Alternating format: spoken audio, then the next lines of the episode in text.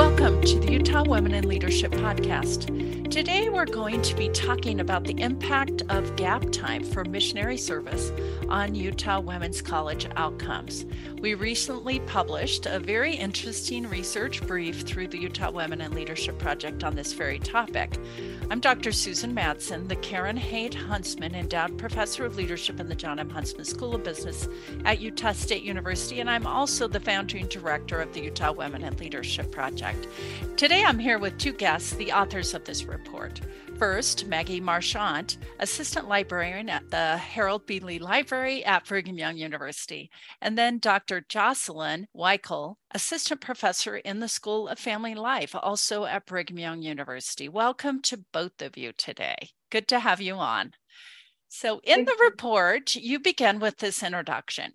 Throughout the United States, recent high school graduates and college students delay or take breaks in their higher education for a variety of reasons. And you mentioned, of course, things like employment, of course, to save money for college, or illness, or caring for loved ones, military service, religious missionary service, which we'll talk about today, and even experiential learning outside the classroom. And you had the percentage of nearly 31% of Utah freshman students don't re enroll for their second fall semester, which is oftentimes a break, right? And so I'd love to just get into the details and have you share those. So, Maggie, let's start with you. Tell us what you're defining as gap time and why this topic is really important in Utah. And then also, why were you interested in this topic too? Sure, I'd love to talk about this. So, in our study, we look specifically at we what we term structured gap time. We list all these other terms that people might be taking a break for illness, for um, working to pay for college. But with structured gap time, we think about um, taking a, a break to do something that will improve your personal life or your professional life. And so these structured experiences usually involve service, they involve uh, travel or experience in different places. And so with our report, we look specifically, like you said, at missionary service as a type of structured gap time that involves service and uh, working with different people in different places. I love that. Uh, yeah. yeah. And and and as you may or may not know, I served a Latter-day Saint mission in the 80s. It tells how old I am. but, and you would term that structured gap time. I mean, there's a reason for it, there's a plan for it. Um, and so this is one reason I, lo- I loved this study. Yeah. And when we were kind of thinking about this project, we I actually didn't serve a mission for the Church of Jesus Christ, but I had a lot of friends that were serving mm-hmm. missions and students that I uh, was in classes with and that Jocelyn was working with. And so we had all these people that we saw and the effects that missionary service had on them. And I think we were really interested to see if those were also held up in the data in their academic outcomes. Thank you so much. And Jocelyn, any any other comments about that? But then you know, just lead us as well into describing the study background and the characteristics of the sample. Yeah, sure. Um, I think that uh, one of the reasons I was really interested in this study is because it sheds light on an interesting kind of broader puzzle in labor economics. So women seem to do really well in college. With uh, girls in school often score better on academic testing than boys. But then when it comes time to uh, turn to look at the labor market, there's this shift where women are making less money than men. And so something's happening between academics into career. So, and this is true even after accounting for differences in education, experience, and occupation. And so it might be that men and women are just different in the way that they're developing soft skills like communication, confidence, problem solving, working with people, etc. And so uh, we were thinking that missions may be a context where women could develop these important life skills. And with this project, which focuses exclusively on women, we were allowed to then examine the ways that missions for Latter day Saint women may open future opportunities through a different channel uh, than academics typically would. So, in, turning now to our study, um, thinking about uh, the characteristics of our sample and the background, Let's back up to 2012. So in 2012, the Church of Jesus Christ of Latter day Saints made a change in its missionary policy that allowed women to serve missions at age 19 instead of age 21. And this age change was immediately followed by a surge of women yeah. uh, choosing to serve missions who otherwise may not have. And so, uh, by following these women during that surge and comparing them to women just before the surge, we were able to learn about how missions change a woman's subsequent college experience and their outcomes. To follow these women, we needed actual hard numbers. I know that was that was what I was so happy that you were able to work with BYU and get some really good data through kind of the longitudinal uh, impact. Yes. Yeah. Yeah. Yeah. We're very grateful for the support that the BYU administration has given in um, pursuing this study so that um, lots of people can understand better about uh, how a mission experience may uh, impact women. So our study does use administrative anonymized student data from Brigham Young University.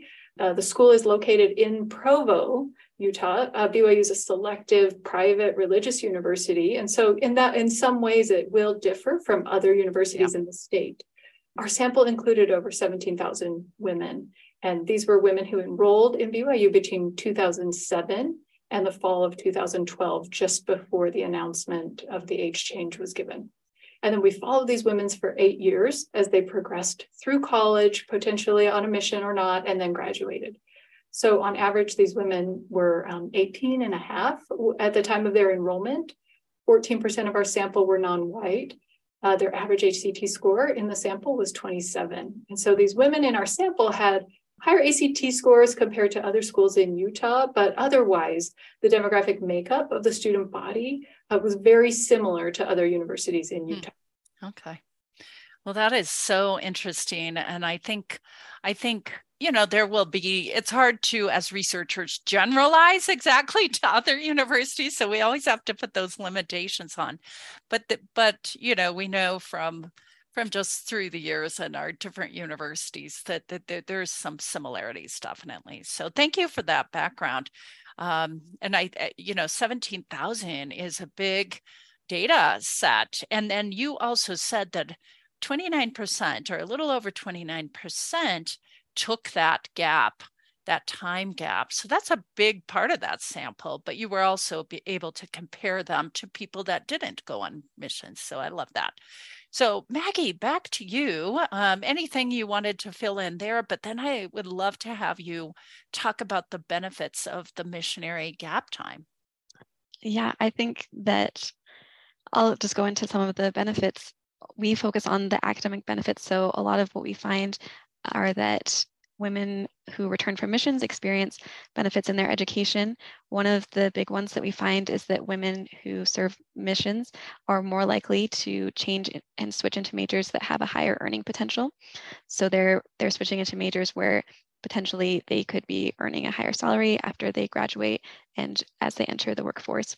To me, that's your biggest like boom uh, yes. for the research that that's really interesting because they really you found that they switched into you call it higher earning potential but those are typically more masculine fields like yes. stem fields and yes we and find that as things. well yeah. um, we looked at the earning potential and as well as the makeup of kind of men and women in the major and we find them also in majors that have more men which might suggest, like Jocelyn was saying, an increase kind of in these confidence, confidence yep. skills and other kind of relationship building skills where they are more comfortable in these situations that women traditionally maybe are not as comfortable with.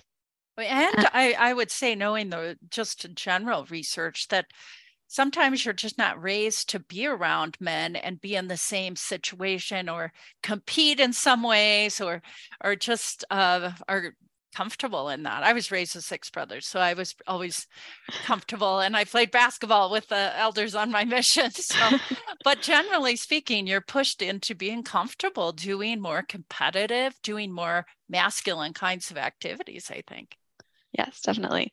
So we think that that could definitely be a channel for what we're seeing in our research. Uh, we also find in the educational benefits that going on a mission, this missionary gap time benefits uh, women in that they are able to get into limited enrollment programs. So these are ones where that require a separate application beyond just application to the university. And in particular, women who um, might struggle in other academic ways are more likely to get into these programs. So mm. uh, women at like the lower third of the ACT distribution um, were 19% more likely to get into those programs than women who did not serve missions. So I thought that that was a really interesting way that it might support in ways outside of just academics. Yeah. And then we also do find that women uh, that serve missions are coming back and uh, getting earning grades that are a little bit higher than women that don't yeah. serve missions. And some previous research on missionary service has found this, and gap time for, for in general has too. found this as yeah. well. Mm-hmm. Yes. Yeah. It's true. I saw that in my brothers too. they were not so good. Then they came back and they were super good students. Yes. Um, yes. Yeah, and sometimes we think the channel for this might be they're more focused, more ready to get down yeah. to work. Yeah, they learn how to study, especially my brothers that went to foreign speaking and had to learn a language. They just learned how to study. Yeah. Yeah, that that leads into another benefit that we that um, other research finds in gap time and missionary service is kind of the personal benefit that women find. They learn new languages, they learn about themselves and other places in the world, and they develop some of those soft skills like confidence, courage, uh, relationship skills, and independence. And that has the potential to benefit them uh, also in their work beyond just you know being able to earn a higher salary because they're in majors that have a higher earning potential they also might have other skills well, that's so interesting too. And as you know, we conducted that study a number of years ago. I'm trying to remember what year we published it and, and found really in depth. So there's two studies now through the UWLP on, on missions. And, and Jocelyn, any thoughts there um, as well? I mean, which one was kind of your favorite aha or favorite benefit that you saw uh, for missionary gap time? Um, yeah, I wanted to highlight one particular benefit. So I see, I think there um, there are women out there who struggle academically, mm-hmm. and um, for and I want to talk to those women for just a minute. So among my own students, sometimes I do sense this frustration that common metrics in school, like test scores, will disadvantage some students. That they can work really, really hard, and they just don't do well on tests. And for these students, there can be a fear that they won't be competitive that because they just don't look perfect on paper and that there's nothing they can do to overcome that so i was really encouraged to see that missions are a way that these women can set themselves apart in competitive situations you know they can demonstrate i can do hard things and i do work hard and i'm dedicated and having that on a resume or having that on an application seemed to be very helpful for women uh, who didn't look like they were good test takers per se um, it was just another way that they could communicate that they would be successful. And so I thought that was really encouraging that uh, these women who aren't looking stellar can still move forward, still be competitive, and kind of overcome that one area that they worry about. And what I what just popped in my mind for the first time, and I've read this study many times, is that that's that's really when you look at the fixed and growth mindset, that is really a growth mindset. So i'm wondering if you really do you you learn on latter day saint missions that if you work really hard you can have some success and and um, so anyway that was an aha there can you continue jocelyn and and talk about some of the drawbacks so you did find a few drawbacks from that gap time and that's not a surprise to me you know gap time of anything has some drawbacks. So tell me a little bit more about those. Yeah, sure. And I do I think it's really important as people are approaching the decision about is gap time right for me to kind of think about the pros and the cons so that they can make an informed and educated decision. So um, you know, first off is often there's a financial cost to um, taking gap time uh, especially in particular for missionary service. Often missionaries pay for their own missions, and so that can be a cost that's incurred. Also, there's a cost uh, spending that time away means uh, a student isn't making progress on their college education. And so there can be a cost of this opportunity cost of a delay in graduation and not entering the workforce as soon. And so you might be giving up a salary when your graduation is delayed. So those are things to consider in terms of the cost, you know, just like on paper. There's always a risk when a student leaves a university, it makes it harder to come back when a student isn't um, as connected. And so there's that risk. Uh, we looked for that though, and we did not see strong evidence of that. And I think this is important when trying to decide whether to take gap time is that it would be important for a student to just make a plan about how to return to college afterward so that that potential drawback is minimized. And we did see many students returning to college after, but there is that risk. Other research has shown that when students leave for a variety of reasons, that it can be um, harder to come back. Yeah, and through the years, I have to say that that one of the things I've noticed in my extensive research on in Utah on college decisions is is that sometimes people think, well, I'll get home, I'll I'll work, you know, I'll earn money, maybe they don't feel like their parents can help them get right back into school. Their parents may not be supporting them. So they take that extra time then, not just the mission gap, but that extra time. And what we'd found in past research and with other research studies in the state that that that's a real disadvantage that you really need to have plans uh, with with support from your family to jump right in as soon as you can and I would say that for young men too, probably, but especially for young women who are are I'm going to put quote marks up, worried about making sure they find their mate um, sooner than later, right?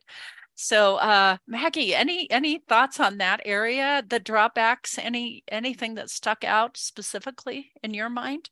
Yeah, one other important finding that we did find is that, in addition the the good news is that we found all of these women most of them were coming back and re-enrolling after their mission but they do struggle after that to finish within eight years so we find that at the eight year uh, mark after starting women who serve missions are less likely to have graduated than women who do not serve missions and so this is definitely something where we want to make sure that there's more support for these women, that the barriers that they're experiencing are mitigated so that they can complete their education. And eight years is such a long time. So as I've looked at at research, you know, trying to get there right after high school, you know, get some good semesters in, get on that mission, come right back. I mean, uh, uh the better year is around six years, right? To try and get done. But uh, uh the older we get, the more, uh, quote marks again, life happens, right? Any yes. other, it looked like you wanted to make another comment, Maggie. Yeah, I was going to say, like oh. at other universities where gap time for missions is uncommon, uh, they do measure the typical mark is the six year mark, like you're saying. You know, that's where we would expect to see students kind of uh, either getting close to finishing up or just really taking uh, time away and not planning to come back. So for us, we extended that two years to the eight year mark. And so by eight years, we have seen those rates really flatten out. Yeah. I just agree with what you're saying, Susan, that the more support we can give to these women after they come back so that they don't, uh, so, you know, most of them do come back right after missions, but then uh, kind of slip away as time goes on. And so the more support we can give to these women in helping them get closer and closer to finishing, I think the better their outcomes will be long term.